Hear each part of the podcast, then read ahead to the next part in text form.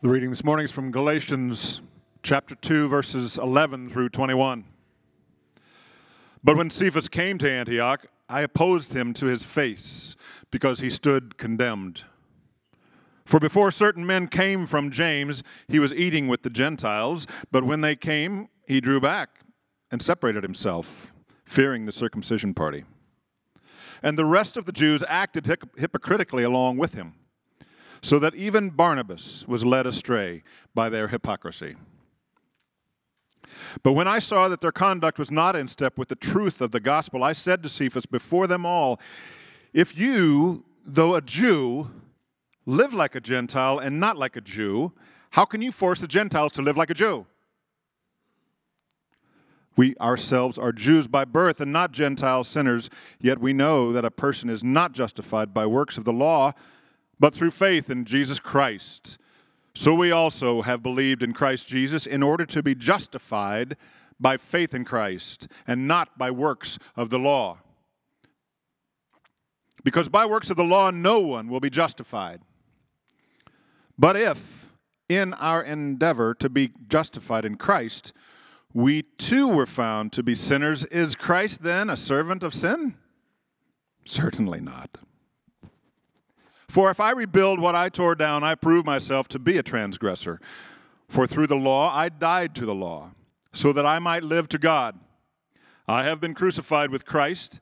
It is no longer I who live, but Christ who lives in me. And the life I now live in the flesh, I live by faith in the Son of God, who loved me and gave himself for me.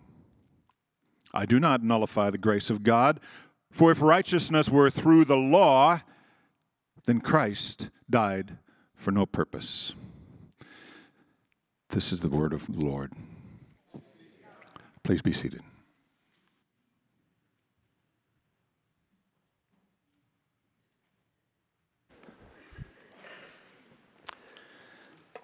Good morning, and uh, welcome to Christ Community Leawood Campus. Uh, I'm Tom, and uh, I have the joy of being a part of our teaching team across our campuses, and uh, it's great to have you with us this morning. I'd like to begin this morning's message, maybe a little different. I'd like to ask you a question. Is that okay? Um, is there anyone here who doesn't look back at their life with a sort of angst and remember? mistreating another person. Maybe that person was a family member, a stranger, a colleague, a classmate. Even though we knew it wasn't right, but we did it anyway. Anybody like me out there? See, rather, whether it is a small thing that has small consequences or a large thing that has large consequences, it seems to me that hypocrisy is woven into the very frayed fabric of broken humanity. I was reminded of this this past week in a Wall Street Journal article. Maybe you saw it regarding Dr. Larry Nassar. That name has become quite familiar across the nation. He served as the team physician for the USA Elite Women Gymnastics team. For years, Dr. Nassar used his profession and position of trust to allegedly, and it seems true, to allegedly sexually molest more than 200 women gymnasts a profession that historically has been framed in the Hippocratic Oath to do no harm. And when we read of Dr. Nassar's evil actions and his glaring hypocrisy, we do not find words that capture our moral repugnance at his unconscionable conduct. But let me just say it's not merely the profession of medicine where we see hypocrisy. Hypocrisy traffics in every levels of the halls of government, every corridor of business, education, and the arts. And tragically, all too often, hypocrisy traffics in the profession of clergy. Last week, the Chicago Tribune ran an extensive article exposing a highly influential evangelical pastor who has been a strong, outspoken proponent of empowering women. But now is being accused of a long history of abusing power within his own workplace. Let me ask you, what do you think is the most damaging accusation of Christians and the church?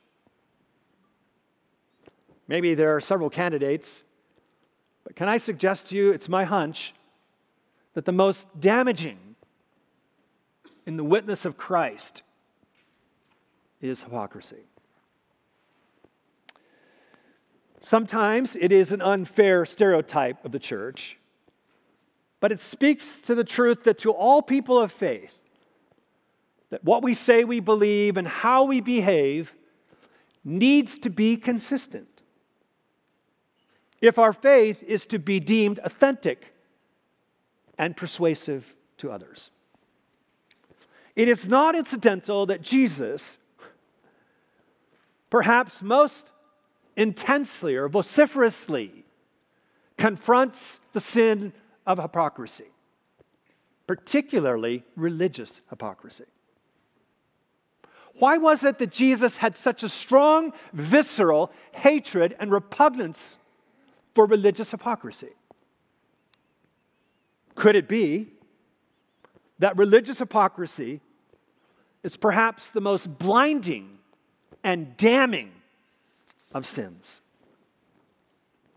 Our word hypocrisy comes from the Greco Roman world, our English word, from the Greek idea of actors on a stage who wore masks that covered up their true identity and allowed them to present themselves to the world in a very different identity. So hypocrisy became this wider metaphor capturing living life with a mask. That is, presenting ourselves to others as something we are really not inside.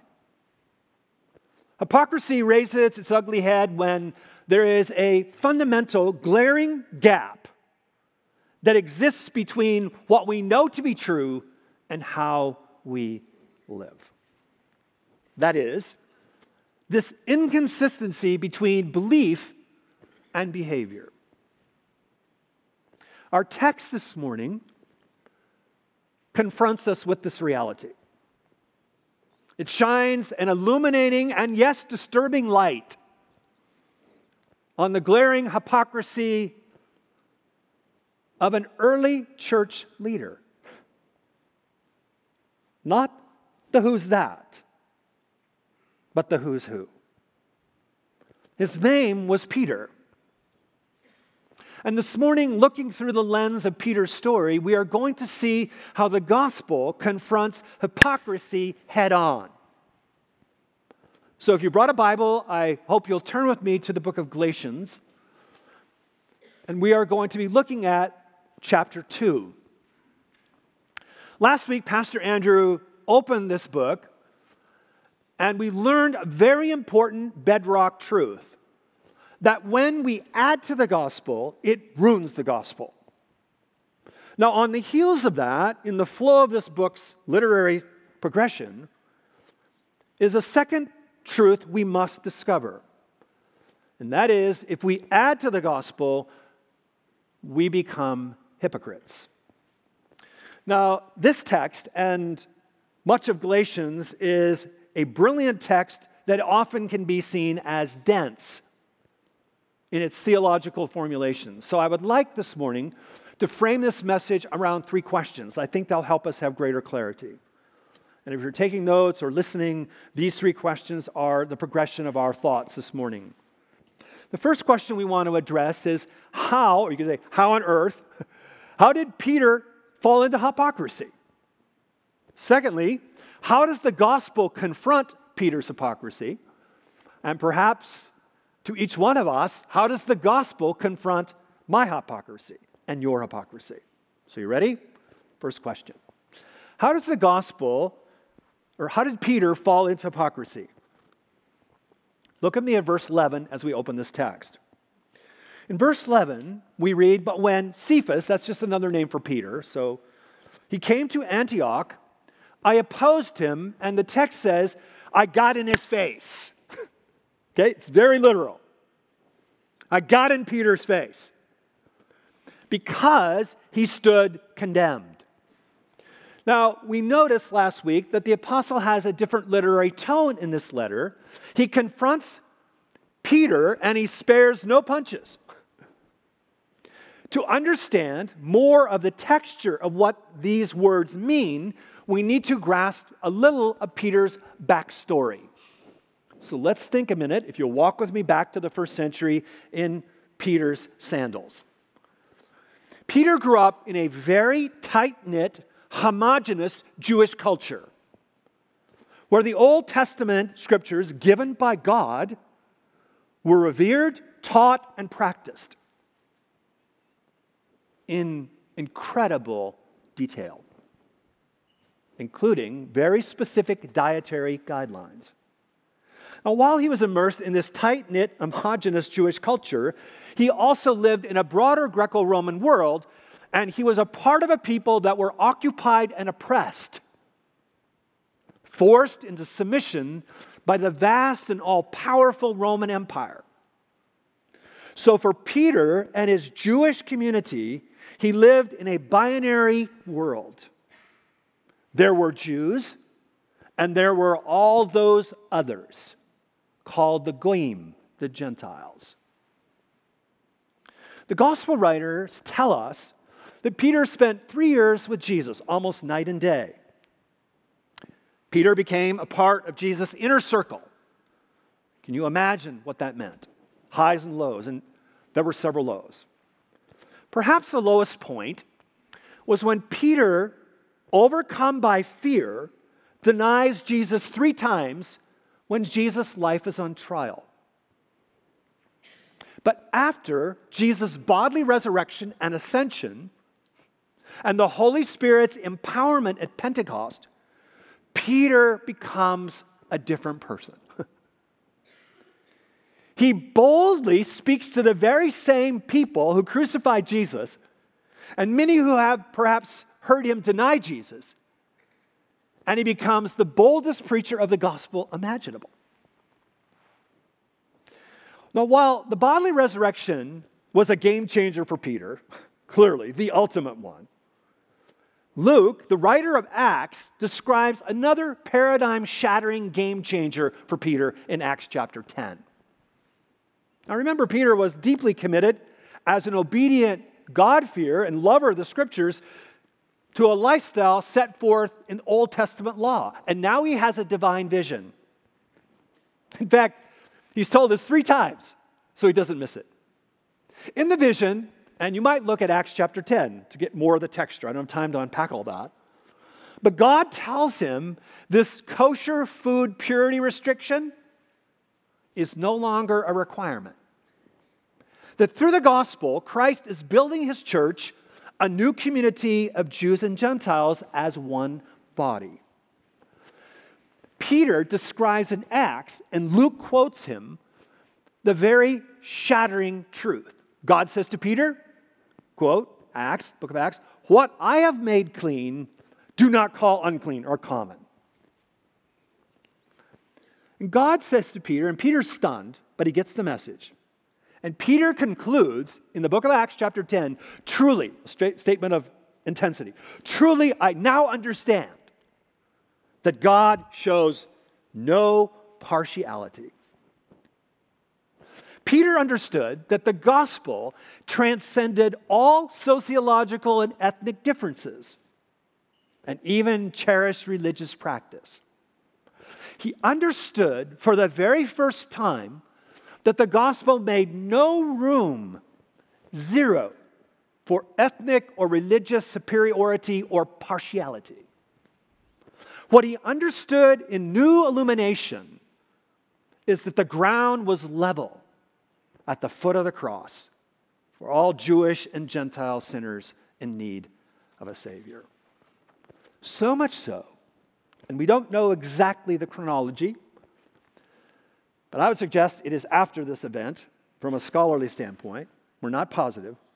But the gathering in Jerusalem in Acts chapter 15 of the first major crisis of the church, the first council, Peter, Jewish Peter, becomes the bold advocate for Gentile Christians to not have to be circumcised or maintain strict kosher diets. Yet, what is stunning is here in Galatians, and again, we don't know exactly the sequence of timing, Peter is backpedaling on it. And Paul gets in his face big time. Look at verses 12 to 13. For before certain men came from James, that's a group in Jerusalem, Peter used to eat with the Gentiles.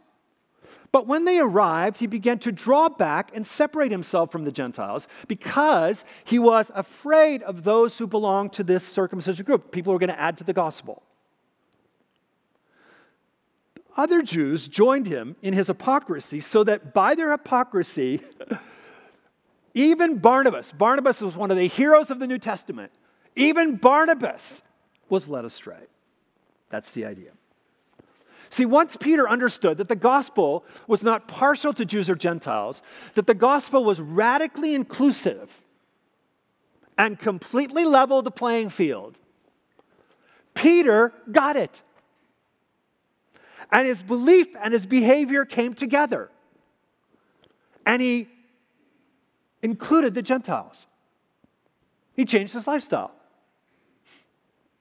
But Paul tells us now that out of fear of other Jewish believers from Jerusalem who are adding a Jewish component of requirement to the gospel, Peter now changes his conduct, even though he knows it's dead wrong. Now, notice this word, and in English it's soft, but the early text, original text is strong. It's the phrase translated in your Bible, something like separated himself. The idea is not sort of just not being there, kind of leaving. It is bold rejection. It is having nothing to do with somebody. Why? This is the Apostle Peter, the closest disciple to Jesus, perhaps.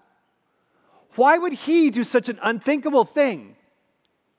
The Gentile brothers and sisters in Christ, even though he knew it was wrong, dead wrong. Hmm. Why would Peter engage in exclusive behavior when the gospel called for inclusive behavior? We don't know all why. The text does give us one indication. It is the word fear. And let's face it, when we fear what others think, isn't that true? Fear makes cowards of, cowards of us all. Who of us have not faced peer pressure, maybe even this week? And when we fear, face peer pressure, possibility of rejection or ridicule, we, pastors included, do crazy, dumb, and very wrong things. Think with me for a moment. How many of you, how many of us, as you look back at your week this week, have been hypocritical in what you've said or done or not done.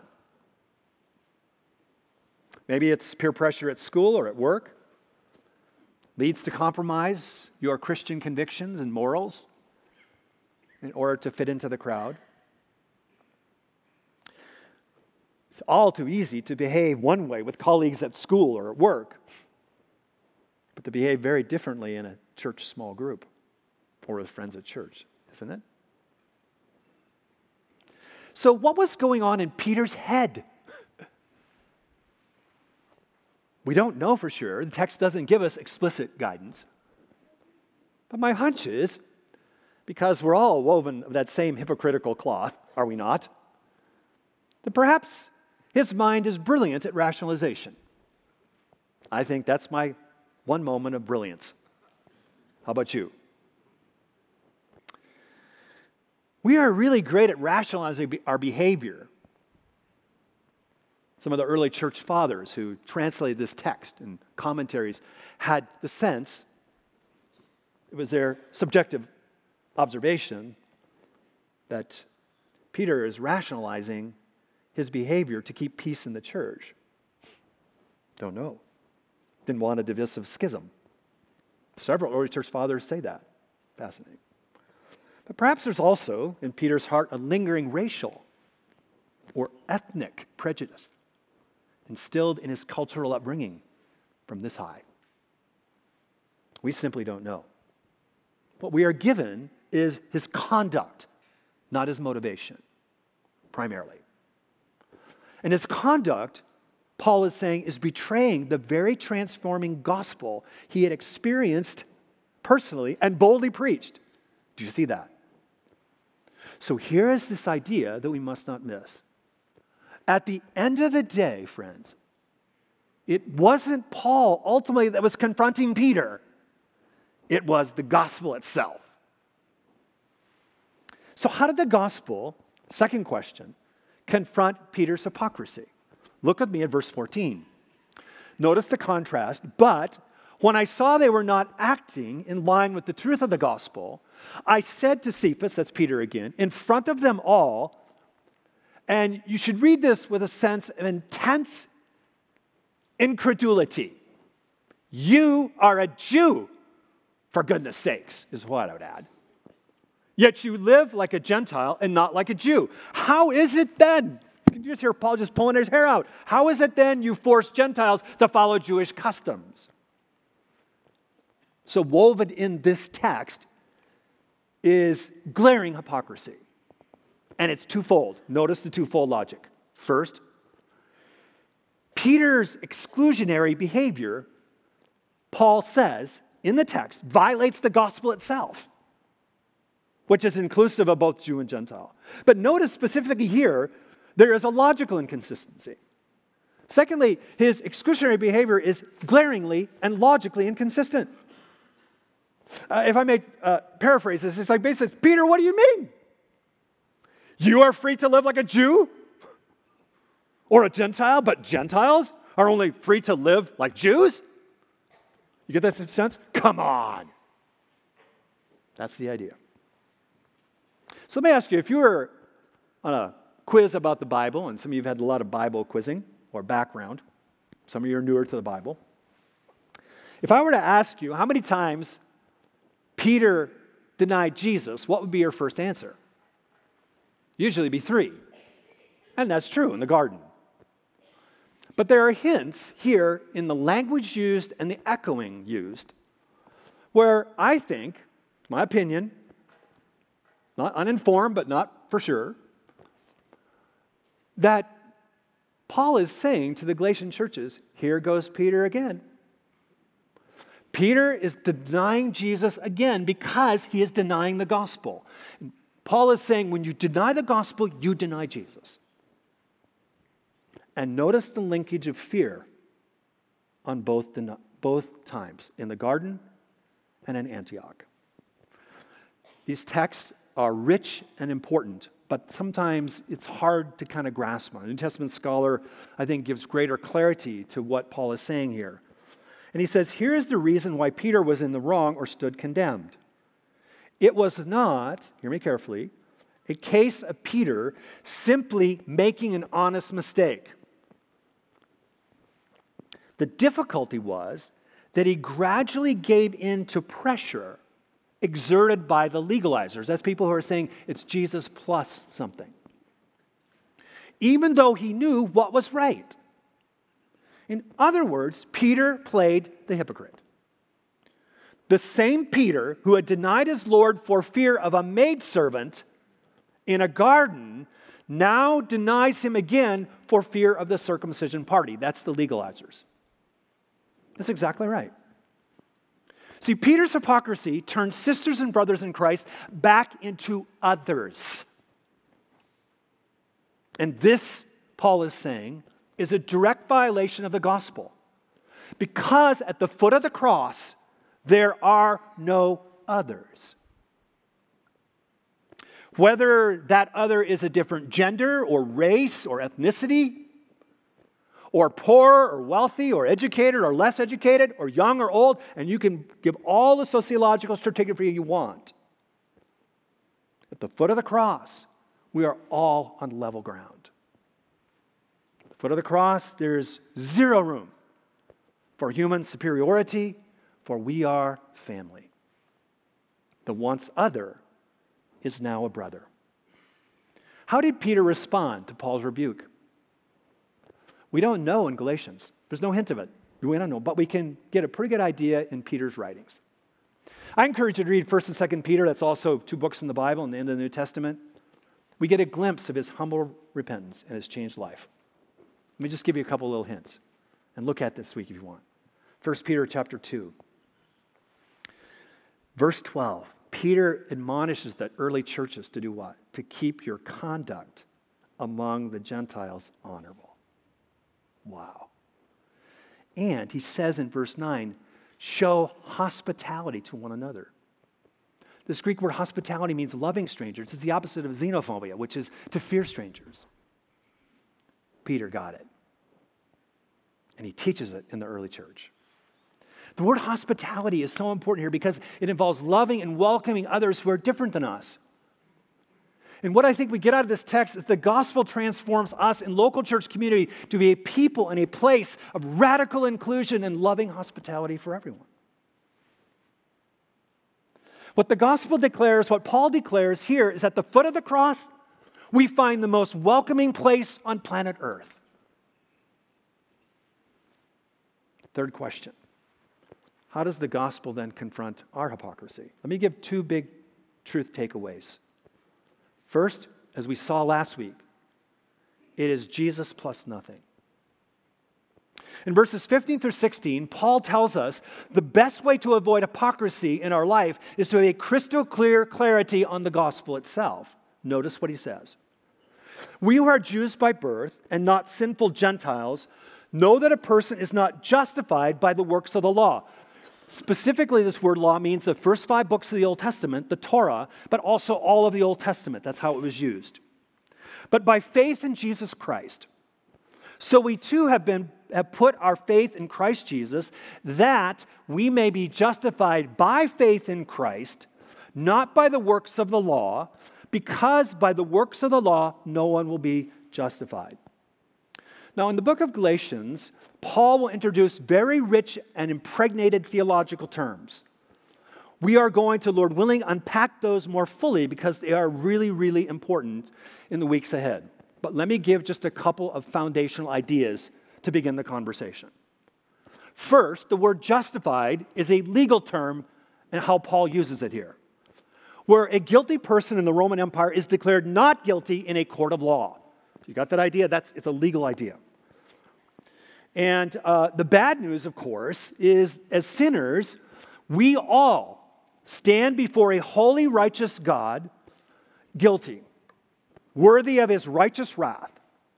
We are separated from God and condemned, no matter how religious we are or non religious we are.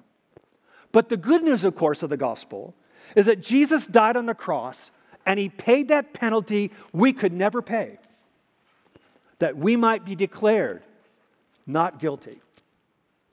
We are declared not guilty by God Himself, by the holy triune God, when we place our complete trust in Jesus as our Savior and Lord. See, religious works may be good in themselves, but they have no place in God's plan for our salvation. Now, hear me carefully. Justification doesn't mean that nothing else matters. It means nothing else is meritorious.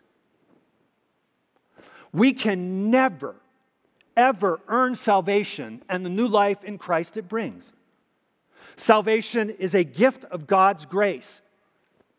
And grace is fundamentally and antithetically opposed to any human merit or earning. Paul is compellingly clear here. And he writes to the Ephesians in another letter these words Ephesians 2 8 through 10, and they all need to be brought together. For it is by grace, that means unmerited favor, you have been saved through faith. And this is not from yourselves, it is the gift of God, not by works, so that no one should boast. Now, there's no period here. For we are God's handiwork. That means God's creation. Now, newly created, a new creation, created in Christ Jesus to do good works, which God prepared in advance for us to do. Paul is reminding us that Jesus paid it all. It's Jesus plus nothing. Nothing else or no one else is meritorious. And notice in Galatians chapter 2, he ends with a crescendo of logic of the implications of Christ's death. In the end of chapter 2, he builds his case to the saying if Jesus, if there's any other way besides Jesus and his merit, then Jesus died needlessly. The cross is a tragedy. But the cross isn't a tragedy because the cross makes it possible for us to be made right with God. Last week we introduced a definition of the gospel. And it's important to, we're going to bring this periodically so we have clarity here. The gospel is the good news of Jesus' life, death, and resurrection, which, if you trust him above all others, saves you from sin and gives you new life.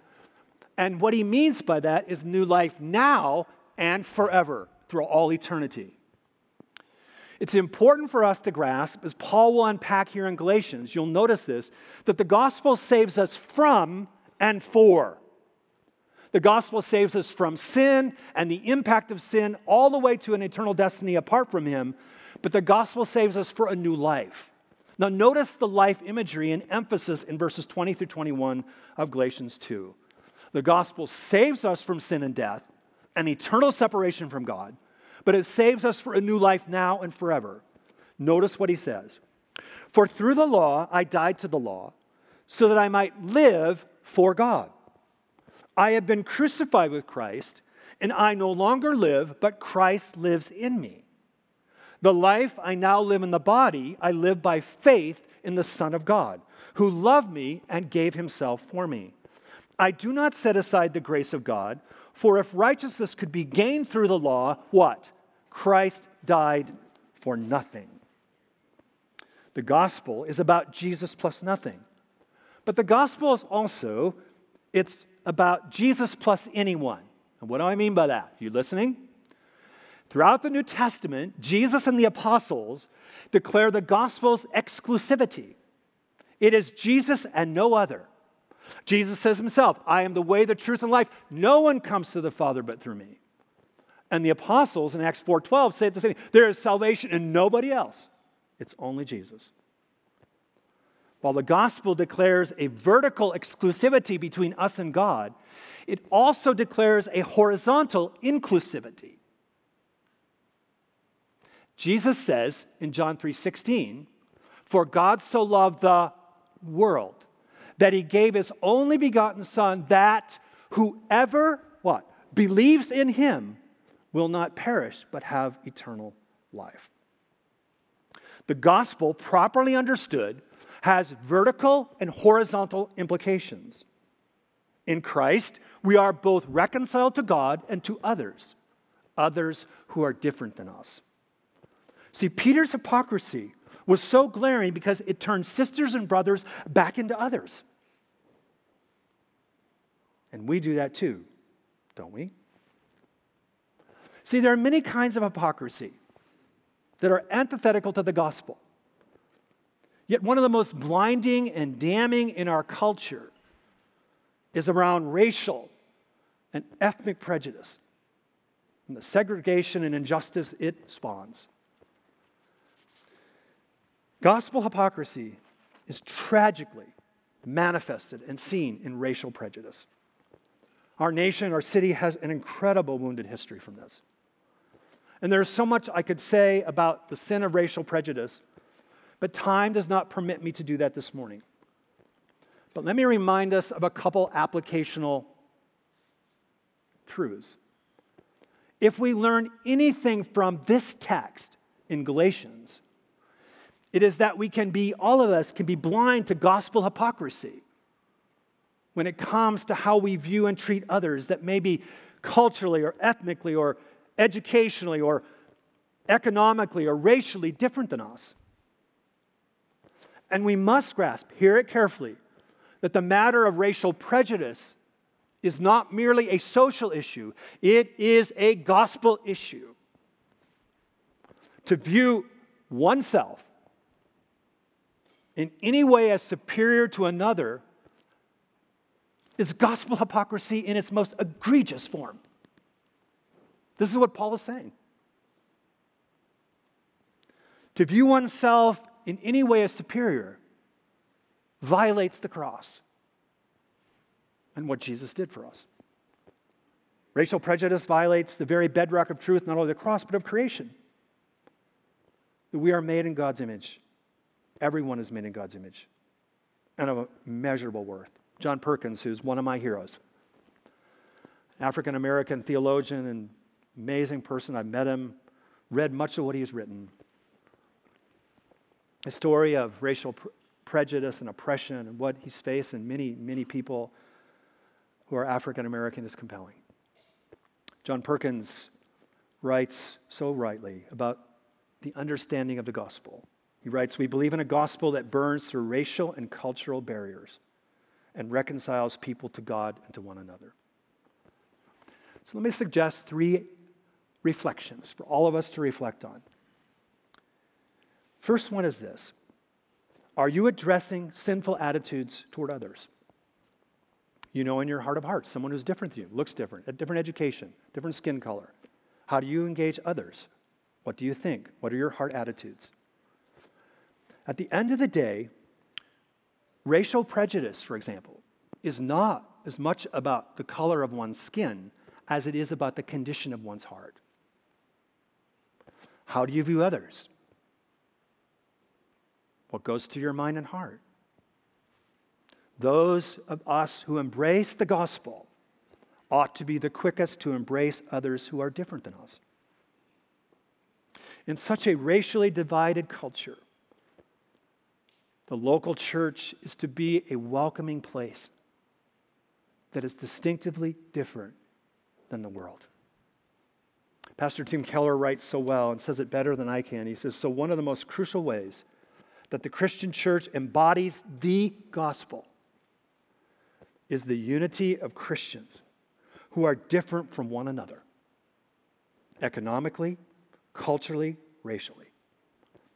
In general, the job of the church is to show the world that people who cannot live in love and unity outside of Christ can do so in Christ, in His church. Second question Are you moving beyond cultural isolation? Many of us are deeply engaged in working and learning and loving and serving people who are much different than us, but some of us are isolated. For part of a majority culture, it's easy to be isolated, to not have friends who are ethnically or racially or economically different than we are. And what happens is that isolation often breeds ignorance, misunderstanding, and mistrust of others. So, what about taking some initiative here? Maybe you're already doing this. I commend you if you are. But maybe you just want to be prodded a little bit in love. What about inviting others who are different than you to join you in a sporting event, a concert, your home for dinner, whether they are presently followers of Jesus or not? One of the great joys of Christ's Community for our 30 years is we've had a long partnership with many others who are different than us. One of those partnerships we've had for many, many years is with our sister church, Christian Fellowship Baptist, that is predominantly an African American congregation. Over the years, we have eaten together, built homes together, done retreats together, done mission trips together. We have become good friends and partners in the gospel. And I consider Stan Archie, the senior pastor, one of my good friends who has taught me much about what it means to serve Christ and lead in our world. As a church, we reach out to immigrants. We partner with people from Iran to China. We love God's amazing, diverse peoples of the world, not just because they are diverse, but because in Christ we are family. We are family. Thirdly, let me ask you are you confronting racial prejudice and injustice? Each one of us, in our relationships and places of influence, have the opportunity in Christ, in love, in kindness and compassion to live out the gospel and confront prejudice and injustice wherever we encounter it. So, how are we doing here?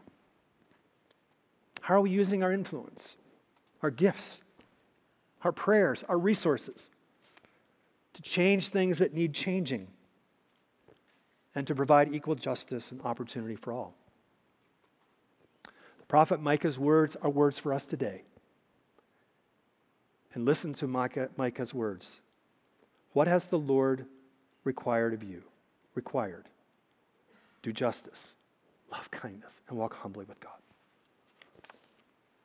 This requires all of us, me included, to stay curious, to stay humble, to have a posture of learning and unlearning, to seek God on a daily basis of how we can sacrificially follow Christ in loving others everywhere God takes us during the week. This year marks the 50th anniversary of the tragic assassination of the Reverend Dr. Martin Luther King Jr. Dr. King's Christian conviction and undaunted courage called the church to repentance for gospel hypocrisy. And he urged the nation to march down the gospel road to righteousness and justice and to provide equal opportunity for everyone. But what motivated Dr. King most was the gospel itself and its transformation. For Dr. King grasped what we must all grasp here this morning that at the foot of that cross, we are all on level ground. At the foot of the cross, there are no others, there are just brothers and sisters. Let's pray. Lord, grant to each of us greater clarity of the gospel. Forgive us for our gospel hypocrisy. Grant to us courage and humility to embrace needed repentance for perhaps wrongful attitudes, wrongful words, for the sins of omission and the sins of commission. And Lord, may this place be the most welcoming place on earth. Grant to us the commitment to seek the common good, to seek justice and equal opportunity for all for only in following Jesus can any of us love his beautiful creation made in his image. So, Lord, show us the hidden places that need change because Christ is worthy. The gospel is worthy, and his people are worthy. For in Christ, we are his family.